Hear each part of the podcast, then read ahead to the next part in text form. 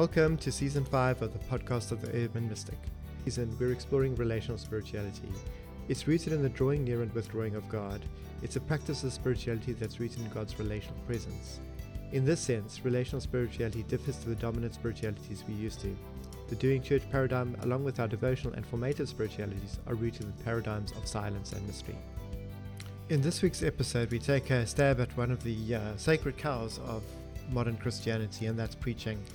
Preaching really differs to process, and it's very important that we consider whether preaching is actually meeting its stated goals and needs and whether it's actually doing what we think it's doing. So, in this conversation, we really just start, well, in this episode, we really just start that conversation between Steve and myself. And in next week's episode, we'll really just dive into process and the question of process. Process and individual growth and relational pursuit really takes place in the nitty gritty of actual relationships. And so, it's foundational to relational spirituality and foundational to a relational theology that we develop a and gain a perspective on individual growth and um, and consider what kind of processes enable us to cultivate intimacy with God and therewith arrive at some deep relational union with God in the context of our lives. And most especially how it is we can go about entering deeply into living and loving is actually through entering into processes of relational engagement rather than passively consuming information that we never get to put into practice and that we can't actualize in our lives. Don't forget to like, subscribe, and leave a comment on your favorite listening platform. We genuinely believe that nurturing the value for intimacy with God leads to practicing the presence of God, and that this is the most important and critical quest for our generation. We rely on your general support to do this work. If you'd like to support us, follow the link in the show notes to PayPal to make a contribution to our work. Steve, the last chat that we had was a was a few weeks ago, and we we finally did a chat on the Bible, which I thought was was was great, and it's elicited a number of interesting conversations and some reflections. I feel like a natural step from there is to is to consider preaching versus process, the difference between hearing teaching versus participating in in change and and, and journeying together as people. So I guess there's a lot of there's a lot of ways to go about doing this, but to start off with, I feel that it's important to acknowledge that to touch on the subject of preaching is again to touch one of the sacred idols of Christianity, especially of the Protestant evangelical world. And I know that the minute you start touching idols and upending them a little, you get quite a strong response from people. So I, I feel like we're, I feel like this is one of those dangerous topics, but it's a very important one. Because in, in my life and journey, I've made a transition from preaching and teaching and, and, and really being schooled into seeing those as being such important, valuable practices. And they're critical and we can't do without them. To really just getting to a place where I feel like, well, actually, that's nearly useless and what a waste of time. And I don't want to sit through another sermon in my life. on one hand, and then on another hand, really starting to see the importance of storytelling, deep listening, uh, and embodying practices that go together in processes, and people sharing those authentic journeys together as just such a stark contrast, almost where you can have a teaching list environment that is powerfully transformative over time as people give themselves that, as opposed to this this preaching and teaching environment which which we're told so often is just so powerful and so transformative and it's so life changing and so life giving and, and people talk about this as though it's their food and their spiritual substance. And I don't want to take away from the the place where real teaching actually matters, where people actually learn things. But I think that in the context of church, we apply the word teaching to sermons and messages, and people aren't actually learning anything. So I just wanted to start off and, and, and throw that out if there's a, any kind of meaningful introduction or just kickback that you might have. You know, I was thinking a little bit about our our recording on the Bible and thinking now about this topic as well in that it's unbelievably difficult to do a completely fair take on this where we can be critical where we need to and kind of, you know, sort of balanced and, and accurate as well, because there are so many different expressions of of Christian church that, you know, there's always going to be, even if they're outliers and even if there are a bit more people going, yeah, but like our church reads the Bible well, or, or uh, you know, we we do teaching and preaching properly and, and whatever. And so, I do I do agree. I think there is a big kind of majority, especially in Protestant churches, that that just have this overemphasis on on preaching, on speaking, because yeah, even here, I feel like I want to stop and just go laterally a little bit, and I don't want to lose the flow of what I'm saying. But it's, I think it's quite, it's quite important that we're careful about what we're saying. Like, what do we mean by this? And preaching can just mean a whole bunch of things, and I think that's partly why I, I sort of pause for a second and go. It is important to critique this and to talk about it, and there are also probably some spaces where people just say, "Oh, that's a bit unfair," as you say. You know, that kind of the the it's a golden calf and an idol for for many many places. I mean, I can remember a conversation with a church leader years ago where I was just trying to stimulate some different conversation. And he eventually, after what I thought, I thought I was delivering some really fascinating thinking and like new ideas and let's be curious. And he just stopped me and said, I'm just going to stop you right there. We will always preach. It's central to what we do. like it is just always going to happen. So like you can't touch that. so well, there you go. That's it. That says it very clearly. And and it reminds me of another experience with someone who I was just talking to them about kind of because they saw themselves as a very gifted up and coming preacher, and I think it would be fair to say that they they were they were quite enamored by their ability to use language and argument and they had a phenomenal biblical knowledge. I mean, they could pull stuff out that you just think, how the hell do you remember all of that? It was very, very impressive. And so I was just trying to, well, if I'm uh, to be fair, I was trying to push a couple of buttons, if I'm honest, which is never too far off the radar, I think.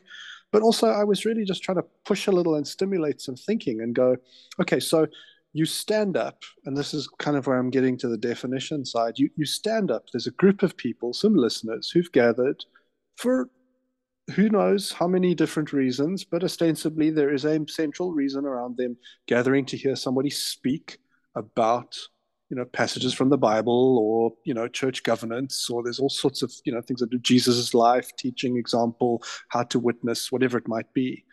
And, and they've gathered to hear you or a couple of other trusted people speak. And, and that's really what's going on here. You're standing up in front of a group of people and you're speaking to them you are delivering a message, you're delivering content. And sometimes people do it in fancy ways, and there's smoke machines and audio visual and blah, blah, blah, blah, blah. But it is a one sided interaction. The message goes out, and the people sit passively and they listen. And if there's any kind of sense, very often I think, of kind of mutual interaction or reciprocal uh, sort of reciprocity happening within that interaction, it's usually relegated to well, the one person will speak, or a couple of people will speak, or whatever, and then we'll do some music as a response. And I think to myself, that's like going on a date with somebody, and the one person gets to talk, and then the other one will sing a song, and then they go home. You think like, and we'll just say real communication happened there. Well done. And so I was saying, so what is your job as a speaker to ensure that your message has gone through. And isn't it most important to do that by having some kind of engagement, questions, feedback, blah, blah, blah? And they said, no.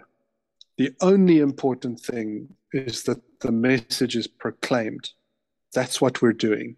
And I'm trying to think of exactly the word that comes. I'm sure you'll have it. It's preaching, is proclamation, is is what is it? It's heralding it's speaking it's speaking out the message and that's how deeply tied in terms of a sense of you know power and god's ability to achieve things and people being touched and people being transformed etc it's that deeply rooted in if we just say kind of enough words for enough length of time with enough bible verses or whatever it might be and often in very clever ways convincing ways some very very i've heard some phenomenal orators you know speak very gifted speakers communicators etc but it's just if the if the message goes out if we just send and there's a receiver on the other side and that's all that's that all that matters And I used to buy into that in a big way.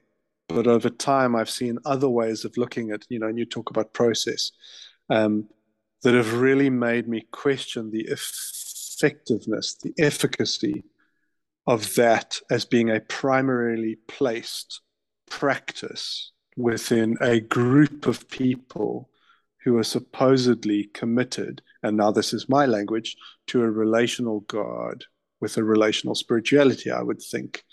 And so I think that's, you know, it's, it's clear as we start to, it needs to be clear as we start to talk about preaching and process, I think, in our conversation. Like, what do we mean by that? And I think that's partly what I mean, is that it is a very one way. The receivers are very passive you know, I mean, I've watched, I've well, literally well, watched well, people passive snore. at best, as opposed to being being passive to such an extent that they're hostile, or they're not interested, or it's not welcome. Yeah, yeah, yeah, yeah. Could be, could be absolutely that too. And I've and and I've seen people sleeping honestly sleeping and snoring through stuff, and you just oh, go, the ultimate oh, receptivity yeah? and peace. yeah, yeah. How how effective is this that we're talking about? And we're really talking about people being changed by preaching. That's partly why we do it. It's it's a big reason. It's it's very important. And so there is that. There's activity on the one side, passivity on the other side. I have very little sense of a metric that can be used to measure what's actually going on there in terms of people's long term change. Um, and as you say, I'd agree with you just to finish there. That's not to say that really good teaching, I'm not sure what I feel about preaching. I'd have to think about that a bit more. But good teaching is really valuable. I've I've had phenomenal teaching in my life, not just in a church context, but in a number of different settings that engaged me and asked something of me. And I think that's part of what I would want to come to at some point. And and there was something that happened, you know, and I was kind of in that liminal space, I guess, where I was ready to take something on and and really be reached by something and then reach back for it myself and, and kind of go with it. But I'm not convinced that that is 98% of what's happening.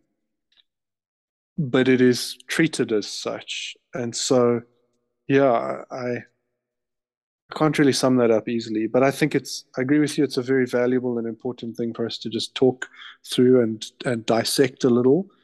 It's important to to be clear in what we're saying and what we're not saying. I think, and then to point towards what might be something different. You know, and you you you're already pointing there with the idea of process. So that's like my first thoughts. Let's give it a bash like firstly i want to distinguish teaching from preaching and, and the message. In an environment where education is taking place where people are actually learning you're dealing with something very different. And you see that in lectures you see that in genuine teaching environments. I just want to be very clear that that's not what takes place in church even when the word teaching is used there's some form of message which can be motivational morality, it could be entertaining and uplifting. You know, what is the word for that? Admonishment and exhortation.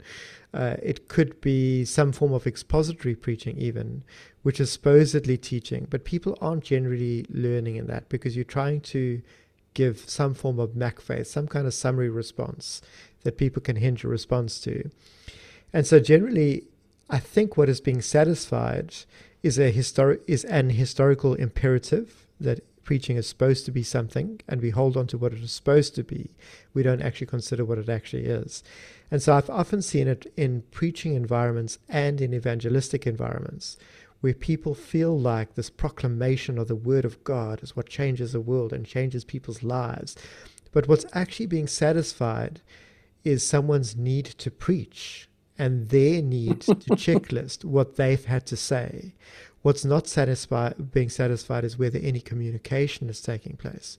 What's not being satisfied is is any sense of understanding who the audience is, especially in an evangelistic environments, and actually communicating with them. And often, what is Ooh, being communicated. Now you're getting close to the bone there. Oh, yeah.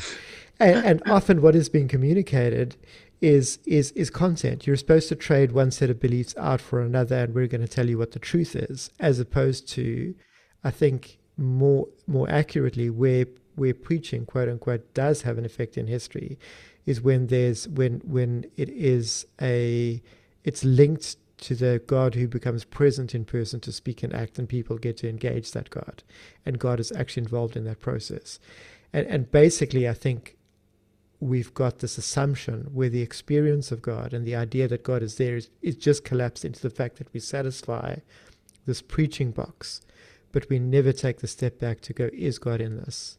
Are we making the sermon the main event, or is this the cover band that leads to the God who draws near in person? And I think that's never being solved. And so, so years ago, when I considered evangelism very seriously and looked at deconstructing evangelism, I, got to see the number of ways in which various different religions, Mormons, Jehovah Witnesses, Hare Krishnas, um, uh, the Christian Science, um, uh, some Buddhists that I'd encountered, some of the new Hindu non dualists, and many different Christians were going about trying to evangelize people. And I noticed how ineffective they were, and yet how effective those that offered some form of spiritual consultation was.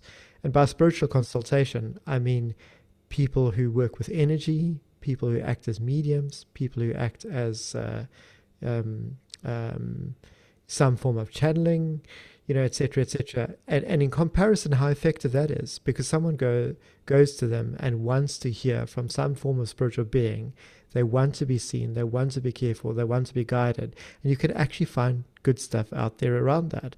On average, if you take a look at the Christian, it's let's go to the Bible and we're going to tell you what to believe but you're not going to get the experience that this God is real and present and active. And that's pretty much in every church that we're at, and it's out there on the mission field as well. And where we do have that and people are touched by God as present and active, they go back to these church environments where God isn't, and the sermon is the main show. And so you often end up with these celebrity pastors that if you are studying any form of the first year theology and you listen to the shit that they're putting out, you should just pull them off the stage. I have no idea why we have these personalities up there just because they're so entertaining. I mean, yeah, they're good for the rah rah stuff, but my goodness, the bullshit they sprout in the name of God is just absolutely unbelievable. And so, even in environments where people really preach and they do genuine preaching, I've experienced a difference between almost like trying to deliver a devotion and trying to represent God devotionally in a devotional context where God draws near in person. And so, you know, you, you and I have experienced that in the past together, even. And um, and it's it's amazing how quickly you bump up against the program and what ought to happen. So I feel like on one hand, when I'm looking at preaching, I've actually just become hypercritical of it in many situations because it's just a waste of time and I honestly just don't want to sit through another sermon in my life. I can't think of a worse waste of my time than being on a Sunday morning sitting through someone talking for 40 minutes to an hour and a half and just just preaching up a storm. You know, in me, I you know, even in the last few years where where I had been in church, I'd actually be on my phone looking looking stuff up or on my iPad and just not paying attention. If I was there for anything, it was there for the worship. It actually wasn't there for the sermon. And and and I say that even as someone who preaches. You know, I I I've done my my share of preaching. I know you've done your fair share of preaching. Um, so, dare, dare I ask, what was your experience of preaching? oh, man. Yeah, that's why I was saying earlier, you cut close to the bone because, you know, I, I recognize in earlier versions of myself, and still to some extent today, what you're describing is You know, I notice sometimes when I read, read really good stuff, I find that there's a wrestling sometimes in, inside myself. So I'll read something and I have the sense, oh man, that was a phenomenal quote. I should put that on Facebook. I should send that to a few people because it's really good stuff. And that is more often a thought that I come across and the second one, which I think, the second one, which whose voice is softer, will remind me, yeah, but the reason that you're reading this is for your own benefit, actually. It's not so that you can reproduce it and send it on to someone else, and maybe it'll change their life. And that's even, you know, partly shrouded in in untruth. if I'm generous with myself there. is actually wow those people will think how amazing you are because you found something so profound and knew that they needed to hear it and pass it on to them and there's a lot of ego involved and you put your finger on that i think with again maybe it's not, it's probably not fair for everybody involved in preaching but i do think that there's a there's a surprising amount of ego involved with look what i found. I'm going to go and tell you all about it and I felt the allure to be the one standing at the front delivering a teaching, to have people come and shake your hands afterwards, to come and have people come and tell you, oh, that was amazing. It really changed my life. Or, and I can tell you why I know that I wanted that and still sometimes do want that. It's because when it doesn't happen, I go home miserable and depressed and think, oh, I didn't do a good enough job and I didn't, you know, preach properly and did I prepare well enough? Da, da, da, da. But yeah, it's it's I think it's very much there. And I think people who are willing to be honest about why they preach and what they're looking to get out of it and what they're looking to achieve, I think they would also have to answer to their ego involved in that.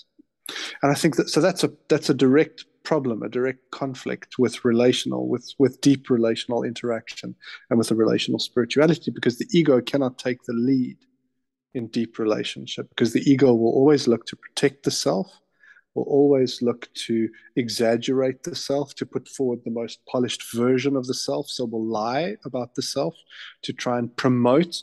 I mean, it's it's all it's all at a certain superficial level relationship serving and self-serving it's it's looking to make the relationship work but for your own benefit people will like you people will accept you people will take you in spend time with you etc etc etc but but it's it's not it's not real because because real relationship is self-disclosing. It's risk. It's it's it's it's grappling internally with the own sense of self and realizing your own sense of self and then being willing to risk that with others um, and allowing them to risk themselves with you. Um, and and so that's that doesn't promote any deep and real relational interaction. But i see it and i've seen it in myself, and I would have to own that first. I think to be for for me to be fair enough to make any comment elsewhere, but I but I also see it elsewhere. And then something else that you said made me think about uh, about a parallel process that I've been privileged enough to witness, which is which is within educational institutions who've had to answer this question. Some of them couldn't ignore the question anymore, even though they tried. Others, I think, that were just ahead of their time and were brave enough to say, we don't think we're reaching our students anymore and we're actually serving them by the one teacher at the front, 20 students in front listening, all sitting facing forward, quiet, making notes, reading in a book, sprouting back what the teacher's given us.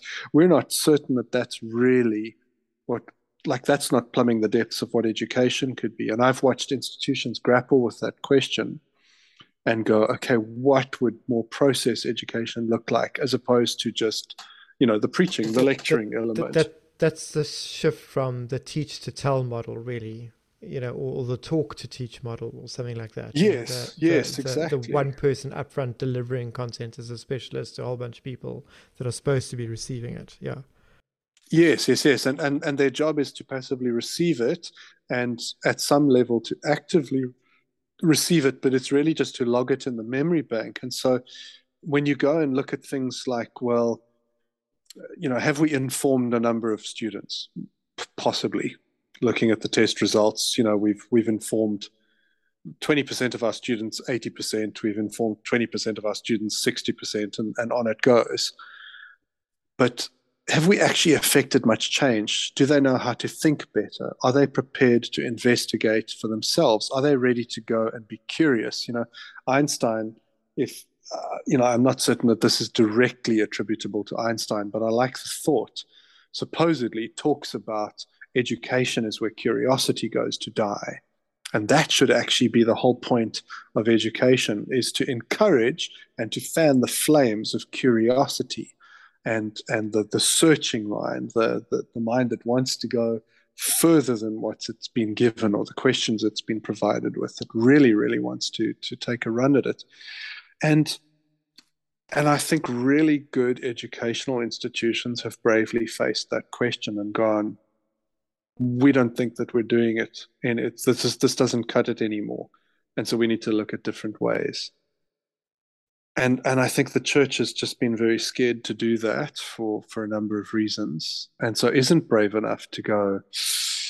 Maybe this isn't actually good enough. Maybe there's something else, and I, am I'm, I'm certain that there are, and I, I think I can probably think of a few actually that that I know of that have been brave enough to go. This is not really working. We need to do something better and and there's some good things to that i think and there are also some other things that we could come to in time you know in terms of like trying to do small groups etc etc etc but i think the preaching model is still so strong that that it's often all of the changes are predicated on a if we just you know transfer the right kind of information rather than go but are we asking the right question um, Rob Bell, I've heard talk. He says that uh, a sermon, a preach, should be the beginning of a conversation. And I thought that was really good and very insightful because it means that there's a process to come after that, um, something that should be in really engaged with, grappled with.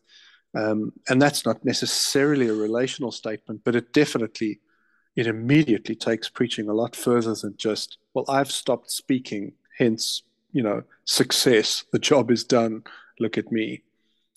You know, and so I've I've tried to move over time. I in the last five years, I've had quite a few opportunities to preach, but I've taken very few of them. And in those that I've taken, I've been able retrospectively to be able to go, oh, okay, I took that one from my ego. I thought it would be a great chance to just impress everybody with my knowledge.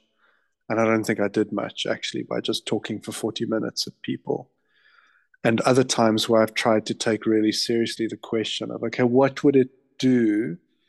What would it be to to stimulate some kind of deeper relational engagement through asking open-ended questions that would hopefully, and with the umbrella kind of clause of hey, you need to go and wrestle with God with this kind of stuff. Hopefully, that would still be some sort of you know there's some integrity that remains in the actual just standing up and speaking in front of people. But i've transitioned just you know away from that into the process learning and facilitated learning and embodied learning. And that was a privilege that i had alongside witnessing some educations really grappling with you know what is it what is learning and how can we really do this in, in group environments to be able to run those kinds of embodied programs and really experiment with what is facilitated learning, what is learning that is that is interactive and relational in a group sense, but also within a within an individual. And it's very different to what the church is doing. It doesn't even come close. Um, but it's far harder to quantify that stuff. So I think that's another reason why the church avoids it. It's, you know, it's holds not, this course. yeah. Well, before before we really go down down that avenue, I think there's there's there's two things that come to mind. Really, is is I know so many people who just want to be the preacher, who want to plant a church because they want to preach, and when I push them a little bit further, it's like, no, I don't want to do counseling. I don't want to do any of this. I don't want to do children's mm. I don't want to do that. We'll, just not get, my gifting. It's not my gifting. I'll get other people to do it, but I, I want to be preach. I want to be that main person who's the CEO or the, you know, the lead pastor. And, and my real job is to prepare the sermon and arrive to do the sermon. But I don't have to be involved in people's lives and, you know, do any of the pastoral care stuff or, you know, any of the other kinds of things. And I feel like on one hand, that successful person has been elevated to such a degree. And and usually what you have is you've got a number of people who build a church that come and go. And then you get that one person who takes over at that magic point that it goes on. And then suddenly like, hey, I'm the preacher that preached this. You know, I remember being in one church and hearing this person preach about the sermon about how wonderful it was, and they took it over. The church was about to crash and burn, and they, you know, they were like a pilot. They got in, they grabbed one wing, and grabbed another wing, and they steered it to be this like wonderful big church, you know. And I looked at it, and I just went, yo, man, I've just wasted my time recording this and doing this as part of a research project. Like, my goodness, like, like, like all I've done is, is listen to, to, to an ego rant about how wonderful preaching is. And, you know, of course, anyone can do this and anyone can be called to it, but it, but, but you can't. It's a, it's a pyramid scheme in the sense that you've got one person at the top who gives very few pre- preaching opportunities to other people. Why? Because you don't give up your pulpit, right? And I feel like that person. But, but you can go and preach in the youth service. Like that's yes. okay. Like, yeah. you can go and practice there. Go practice on them. Yeah. I remember that. Yes. Carry on and really often what happens there is is you've got this elevation of the lead teaching pastor or lead person who preaches. And they're often paired with a kind of congregant who says things like i've sat under pastor such and such teaching for 10 years and they've been phenomenal. And i just want to pick a book up and slap them and say what the fuck have you learned? Like what have you learned? Mm, right mm, right. mm. okay so you've been under them learning for so long. This is like this is beyond phd level stuff. You've done you've done a full set of of like real learning through this okay. So um so just explain what the kingdom of god is to me. And they can't. You know and what is the foundation of the faith? It's it's the good news of the kingdom of god. You know that's what the good news is. So if we can't start there what on earth have you been learning? But people are just so adamant that they've been there they've got the spiritual food. And and i've just taken to saying to them that's fantastic. Tell me what they preached on two weeks ago and I'm, I'm met with a blank stare. I'm met with a, you know, with the equivalent of going, well, I don't know, but I'm going to think about it and I'll get back to you, kind of thing. And and and I just say, well, if that was so valuable, like like what was it? And if I prod and I poke and I ask a few questions, very little has been learnt. Even where they've done you know, like a classic is to focus on the book of Revelation or, you know, book of John or something like that, and they preach through it.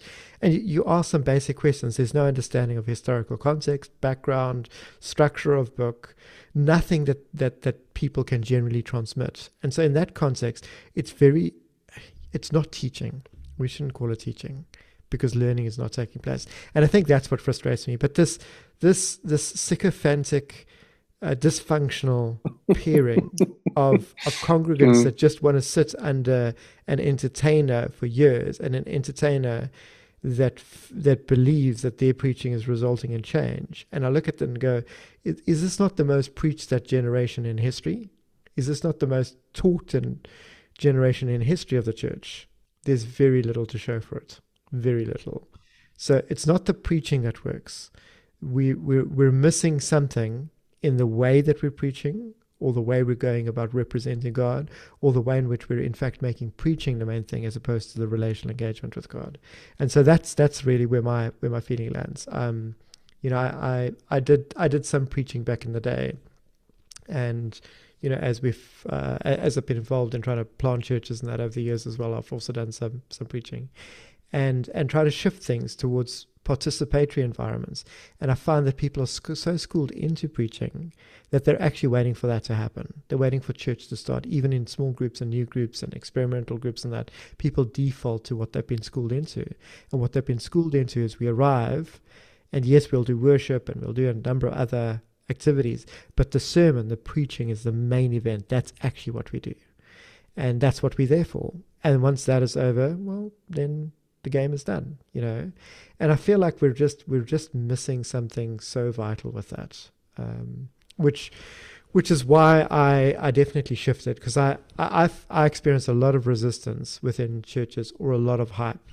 So in some churches you preach and you make space to invite God to come, and the hype train takes over, and it's just ridiculous. And in others you, you preach and you're longing for that kind of stuff, and it's it's well the show's over. That's it. We don't make room for that here. Why? Because we don't want the hype train. I keep looking at that and, and arguing that yes, we've got so many poor examples out there, but we've got very few good examples. And everyone speaks about their church as though it's not all churches. And I just hear going, yeah, not all white people. Yeah, not all men. You know, not all churches. Our church is different. Yeah, but you're actually not listening to the problem that's there on the ground. So just shut up about your church being so unique, because maybe it isn't. um, anyway, sorry, I'm, I'm, i feel like I'm quite emotion, quite emotive and quite harsh on this, and I think it's, it's I think, I, I think it's because I put so much time into putting forward the relational engagement with God, and when people really were looking for that and they went to church, they couldn't find it, and they were made to be the problem. They were they were gaslighted out of that. They were told that where you're supposed to find God is in the sermon, and in the worship. And they've gone, no, but we've been experiencing God, speaking very clearly and accurately. And we've been experiencing God, and God's been transforming us. We want more of that. No, no, we don't. We don't chase experience and phenomena. We don't do that here. What you've been into is clearly heresy because it's all by faith. It's all by the word of God. you know, um, so so I feel like I've still got a lot of backlog and frustration around that.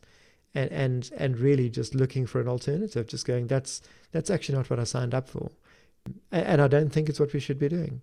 Not not in such a highly educated self-learning generation of people. We actually need process and wisdom and relational engagement rather than throwing words at people. Mm, mm, absolutely and it, and it's not even to mention because I, I, like that pyramid that you talk about because I've encountered that as well. So, you know, you you can't be trusted to preach because that's you know that's the top of the pyramid and it's very this is the language that people have used with me before. It's a very public thing. So it's important, you know, that it's just like the top one percent that do that. But and so they're there for me, but not for you. You can't have them be there for you. They've got to be coming yeah. there for me because it's my preaching yeah. that built the church. Yeah. but but but so, so so none of you guys can do that. That's that's really the top. But but we will trust you to go and like interact with I don't know poor people or homeless people or people at the soup kitchen or you know like you you can go and do all that far less you know transformative impactful work of the one-on-one relating to people. Or you can do the counseling or the pastoral visits or the funerals or the you know like all that stuff that and, and there's like heavily tongue-in-cheek all that stuff that doesn't really impact people and change people at all. Anybody who's at any yeah that's a bit of a stupid generalization but i would put money on the fact i would put money on the majority of transformational experiences do not happen in a seated lecture environment. They, they are the small groups where somebody's had a rough time and somebody else spends 30 minutes with them in the parking lot that night after they've watched some teaching DVD or read some Bible passage or whatever. Or it's in that counseling session where that couple goes just absolutely like ready to call it quits. And somebody actually listens and embodies a presence of care and concern and probably says some things, gives them some tools, teaches them some things, but it's the, in the bedrock of the relating. Or a transformational experience where where people are out serving and are face to face with those that they're serving and see something in themselves and in others that they haven't seen before. It's not happening at the top of the pyramid, but you know, and uh, this is why I also get just like hot under the collar because no, only only special people can do that stuff at the top. The rest of the real transformational work we can leave to you idiots. We'll we'll we'll go and do the pseudo transformational stuff that feeds our egos and it's just yeah, it's just such a load of crap. In a way, I would echo what, what you said, which is if somebody was listening to this and going, "No, absolutely not. Like, that's not our church," set that aside for a minute and just and and, and think carefully about what are all the other aspects, the relational embodied aspects of what it means to live out a relationship with God, self, and others outside of preaching what are all those things that are happening and that could be happening and should be happening perhaps more and more and more that are supplanted by preaching with its fake bravado in terms of what it can accomplish, where, to my mind, which it just patently cannot. Think through those sorts of things and think through your own experiences of when you've been touched by somebody a visit, a kind word, a hug, a shoulder to cry on, perhaps even some some counsel or counseling but i would i'd put money on. It's not in the detached you know relationless environment of the clinical just somebody at the front delivering a lecture and there you go. So the process is better. The embodied stuff i think is better. It's harder. It takes longer. It takes a hell of a amount of effort it's far less easy to just wrap up in a bow and go, oh, look at what we achieved in an hour and a half on a Sunday morning. Awesome. The rest of the week we can spend doing bugger all. And we'll just come back together on Sunday and change the world again for an hour and a half at a time. The rest of it is like soul searching, like grit between your teeth, kind of walking uphill in the sun beating down on you kind of work to really get stuck in relationally at, at grassroots with yourself, with others. It's it's fucking hard work. That's why so few people do it. I'm reading a book on the the Enneagram at the moment, and and one of the things the author says up front is, "Listen, I'm just going to warn you up front. Lots of people get in touch with the Enneagram and go, "Oh, what a nice bunch of facts I've learned about myself or other people or whatever. Oh, that's cool, yay!" And that's as far as they go. Others will take it a little bit further and, and think a bit about themselves and go, "Oh, there's some." Some interesting stuff there that that uh, that I, I can think about clever little ways in which maybe that's me or might relate to me or whatever. Still, f- others will go to the level of thinking about sort of groundbreaking new ways to understand the system and what it means. And, and but again, it's it's more fact based. He said very few people will delve into the depths of what it means to integrate this knowledge into their life and will do the hard internal work of coming to terms with their type and who they are, where they're unhealthy, where they're healthy, and actually start to work towards who their true self really is. Most of the rest of it is just, oh, it's just nice fluff, you know, it's just nice. Uh, oh, I can know this, I can know that, I can know the rest of the, um, just, just fancy things I can know about myself, as opposed to uh, to really get down and do the work and and that's why I would put my money on the process because you really have to do the work. You really have to do the work.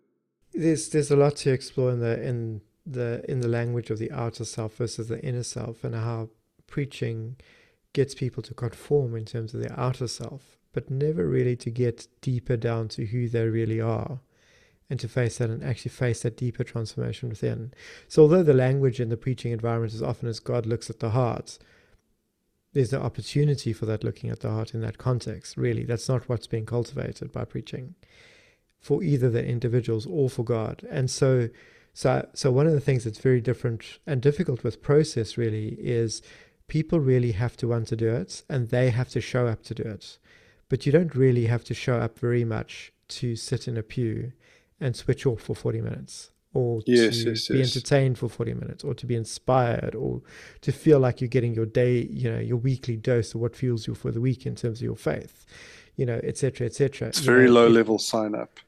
It's very low level sign up yeah. And and on the flip side if you you can see that in that environment where if you try to shift the dynamics to people interacting people are so unschooled in interacting that they don't actually know how and so, so part of the problem, I think, is, is twofold. It's created by a low level culture of interaction where people are actually wanting to show up to churches not to process and transform and engage, but to actually sit there and have a good sermon and then have good coffee and to have good worship. And all of that is, is them showing up as a consumer. So I feel like our consumer culture is actually at the at the part of it. That our institutional churches, where the liturgy was central, and the the mass was central central, has been displaced by by the consumer church, where good worship, good coffee, and good preaching is actually what people are there for to be consumed. I, I remember there was a particular church brand um, known for their music from Australia, opening up in South Africa, and I eventually got dragged three to one kicking and screaming really and I arrive and you've just got this process of ushers that are there to take you in. And they, they, I mean, they had everything right. You know, if you take good church growth and church planting theory, they're on the corner of two highways. They're in a high profile area. They've got all the good parking. It's a great auditorium, you know, everything. And, and really coming in, it's like they were so excited. You know, Jesus put us here to give you the best experience of church ever. You know, did you get your ticket before coming in? We'll show you to your seats. And everything in me just, just wanted to go, what the hell is going on here? You know, Jesus and, dies for a second time. Jesus watches it. Sorry, that that really is taking the Lord's name in vain. I apologize, but that's the well, well, well, that comes to mind. Well, no, it's it's the translation of Jesus said, "Go into all the world, make sure you plant a church in every corner. You've got to preach for forty minutes every Sunday because that's what's key, uh, especially and yes, really important: take in those tithes, buddy. Take in those tithes. Because that's how you're going to measure the blessing and you're going to measure their investment in the kingdom. and that's how I'm going to know who to give the return to. And I'll repay it at some point. They're not going to know when. They can't rely on it. They can't predict, but I'll repay it in some way that is actually valuable. you know?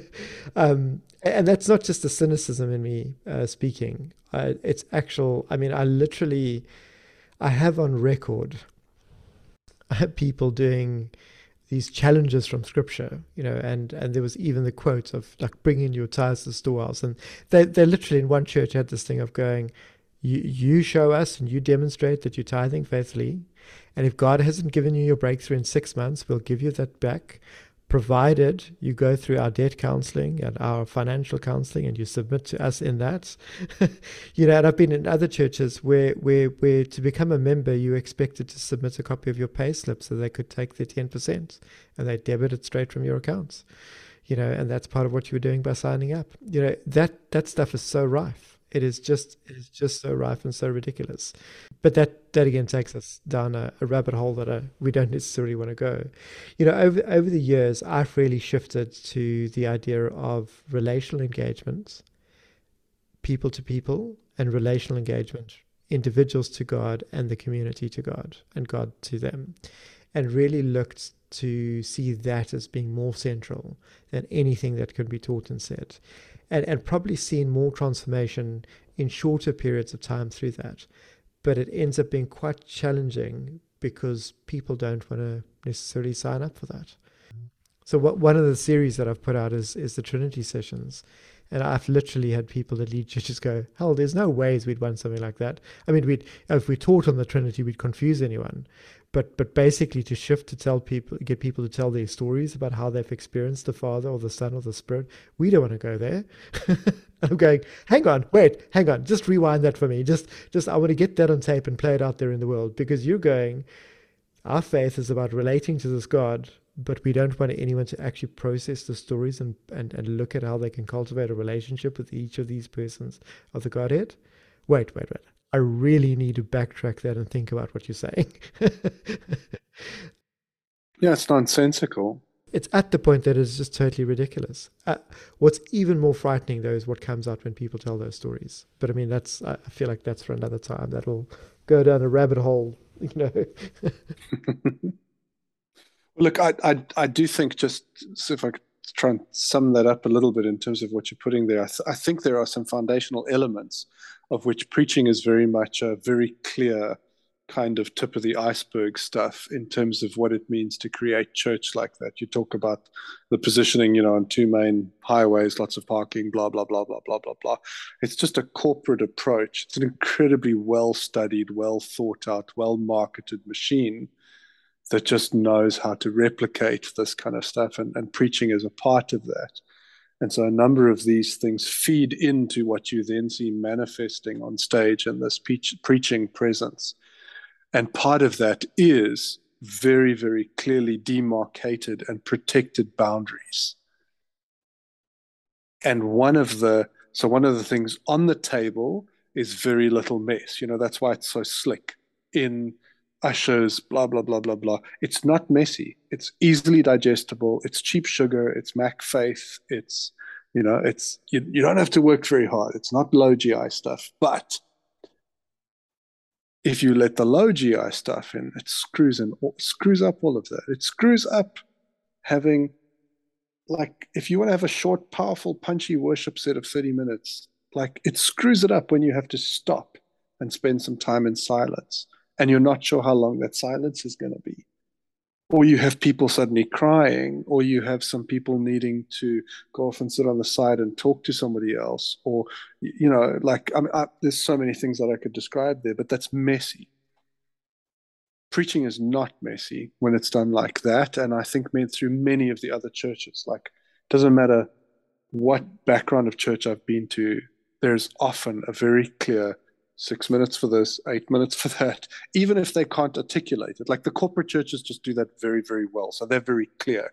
It is seven minutes for this, 12 minutes for that. But the others just have it at a gut feel, even a liturgical sense. Like you don't take that long to say the Gloria in an Anglican church or to sing it. It plays out this way every time, every Sunday. It's there's a slickness to it. People know. In the door, out in an hour and a half, go home.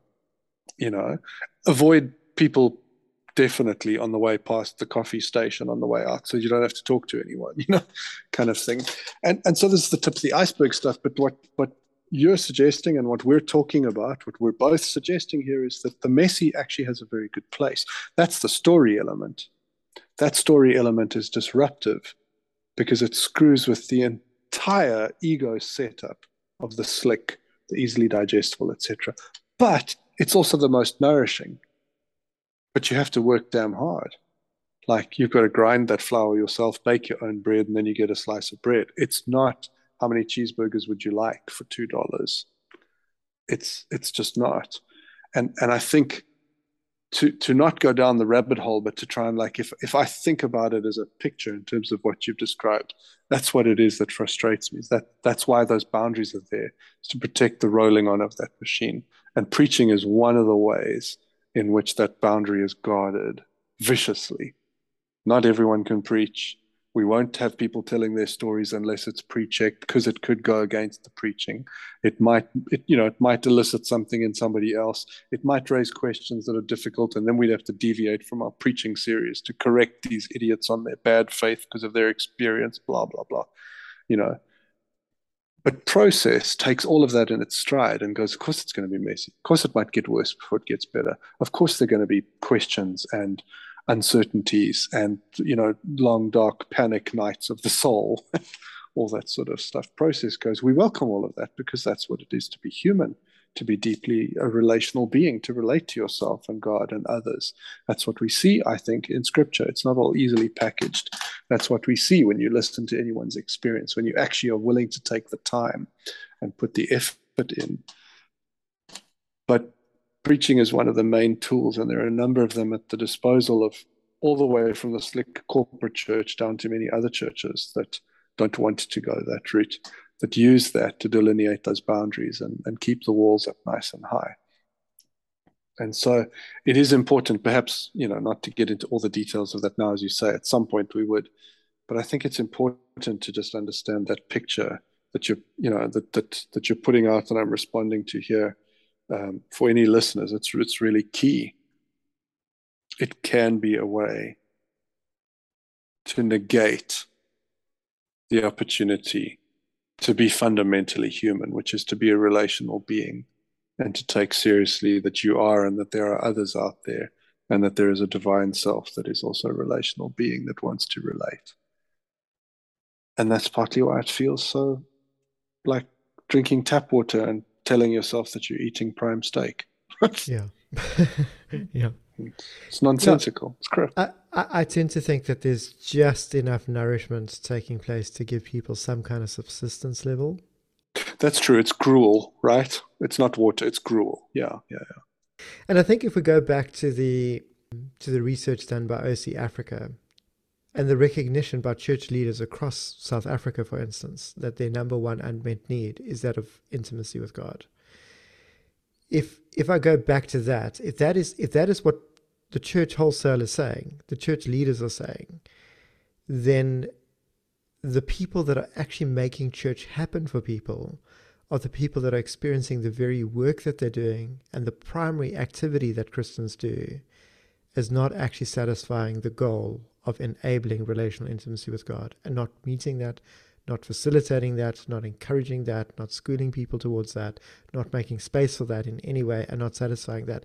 And if that is the case, and we've got a doubly dysfunctional environment where the doing church paradigm is so strong that it basically says the way you get close to God is double down on doing church. Make sure that you're serving, make sure that you're attending, making sure that you're tithing, making sure that you're you're doing home groups, make sure that you're doing a, a ministry service where it's all about the church. What is your what is your ministry? What has God called you to do in this church? Oh yeah, I pack out chairs, I help in the aisle, you know, I serve coffee, I do children's ministry, I'm in the worship band. Cool. So there's something else that you're doing as part of this. Yeah, this all helps you to feel part of this serving community and here's where your discipleship and growth takes place and all that kind of thing. But it's really only while you're buying into that and while those systems are working for you that you can feel that you're achieving something. There's often a point where people arrive at and they go, hang on, I thought that I'm supposed to be meeting God within a in a much more immediate way. And I'm discovering that by doing this I'm not. So is God real? And is God actually present and active? Or am I just left to search for the mystery of God in these activities? And then I've got to say, God has spoken to me through them. Because I think that's largely where people land. And so I think this problem is actually quite complex and it's really hard to to to deal with because the doing church paradigm is so strong, the preaching paradigm is so strong that it actually defines this experience and this practice as though it is supposed to meet all these needs. And then the minute Absolutely. those questions start opening up, people start recognizing, okay, I was taught to preach, but I wasn't taught to represent a God that was going to speak to me ahead and then actually arrive to speak to people after the sermon. Like, I don't know what to do with that. I didn't even know where to begin with that. And then you've got a congregation going, yeah, well, you know, we're a mainline church, or we're a we're a we're a word of faith based church, or or or whatever. We don't do what those crazy Pentecostals and charismatics do. Okay, cool. Well, you don't do that, but you, we certainly don't make opportunity for God as a distinct somewhat in this environment either. Is that yeah. possible? No, no, no. Hang on. Whoa, where are you going? It's the sermon, buddy. The sermon is the main event. you know, it's the word of God. It's the Bible. You know, so so I think I think we've got so much that actually cuts against it, and and it's not surprising that so many people leaving churches will go on a mindfulness retreats and spend 10 days somewhere and go, I, I didn't experience this much benefit in 10 years of being in church. And yeah. people regularly say that to me. Or someone will go and pay a um, energy healer to do a reading on them. Why? Because that person is going to come to them and is going to have information. And they're going to, and this person doesn't know them, so they're going to get that information and, and, and it's going to be relevant to their life. You know, um, we go to Christians for that. What do you get? You get a sermon, you get a teaching, you get a, oh, well, God will speak to you in and through these things. But you don't get that direct, you know, sense that there is something beyond this. And although we, we've got a lot of language for it in Christianity, you know, words like mystagogy, for instance, which is about, you know, the God that's beyond or that reaching beyond, or how do you find this fulfillment? It's really about the transition from, you know, we believe in this God, but can we actually experience this God? You know, um, you know, that's been a perpetual question since we've instituted the institutional church, you know, since that became primary. And I think we're still dealing with that problem today. Um, I, I really think that facilitated processes are much more valuable, but you can't do them on scale. How do you do a facilitated process one person to a thousand people? Yeah. 2,000 yeah. people, 300 people. Yeah. You, you can't do that. We need different, we actually need to reconstitute how we go about meeting. So we really have to think it up in terms of what are our values, what are our priorities, what are our practices. And if our value is transformation and growth, and our priorities on that, then we actually have to have practices in place for that. Our preaching is not satisfying the priority for that growth, and it's not meeting the value for that growth. When we work backwards from there, that's not what we're achieving. And I think it's very hard to acknowledge that, especially when you're in a structure and you've built that structure and people are schooled into that. And that's what they're there for. And if they don't get that, you know what? They're going to go somewhere else. And they're going to vote with their feet and they're going to vote with their pockets. Yeah. Yeah. Look, I, I like how you're summing that up. And, and the first thought that comes to me is that actually, I think we should uh, pause here quite soon and split what we're talking about into two sessions because I think we've probably had a good hour, if not a bit longer already, just to sort of lay some of the track work out here. And we haven't even touched really and done justice on what facilitated process would look like.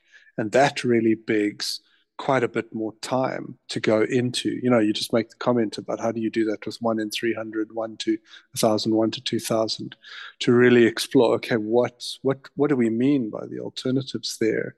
Um, you know, as opposed to just preaching, so preaching and process. Um, but also in terms of what you say, just how complex the situation is, that it's not actually as easy to just sum up as, oh, there's preaching and then there's this, and this is what preaching is, this is what the other thing is. Um, and I think we've covered a huge amount of good ground in terms of laying those tracks. I don't, I don't know what you feel. You can let me know what, what you're thinking. But I, I agree with you. this this seems to seems to beg the suggestion of a two-parter because I think then we'd really be able to start fresh. And I want to think a little bit more about it as well in terms of how does one position that, leveraging off this.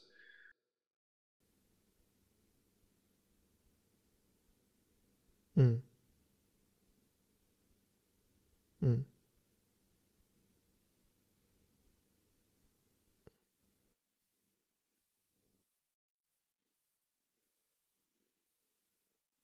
嗯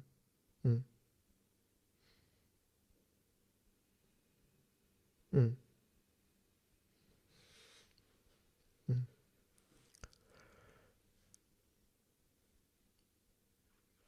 嗯。嗯。Yeah, and, and and the challenge of going, do you do you do the two of you actually have anything to deliver? I mean, you've got all these criticisms, but you know, have you actually done anything? Do you have anything to put on the table for us to work with? And yes, we do. Just a spoiler alert. but but but I yeah I, I think I agree with you. I, I think it's um, I think I've had a successful rant about preaching, perhaps more than anything else. Yeah, I'm sorry, Steve. no, no, no, no, no, no, no. I, I think I think we've we've opened up a couple of really good cans. I think in terms of just laying out what it might and might not do, and some of the dangers around the way in which it's held and the esteem in which it's held, etc. And so but but it is it is harder to quantify. It can't be summed up in a rant. So I don't think we're only ranting. I think there's some there's definitely for me, I think there's there is some some emotional sort of weight to this in terms of what I've experienced and what I see happening to others through preaching. But at the same time I wouldn't think it's only that. I think yeah, I think I think we're starting to to poke in a good direction. And I would even just leave all of this little sum up last couple of minutes at the end of the episode as well for uh, for you, dear listener, to see us uh, realizing things as we talk and as we explore and as we poke and prod. yeah. Um, and and hopefully you'll stick with us for uh, round two, where we have a further look at this. Hmm. Cool. Well, I, I think I think you're actually spot on with that, and, uh, and, and time has flown, so I think that's a good point to call it then, and we'll uh, we'll pick this up next week.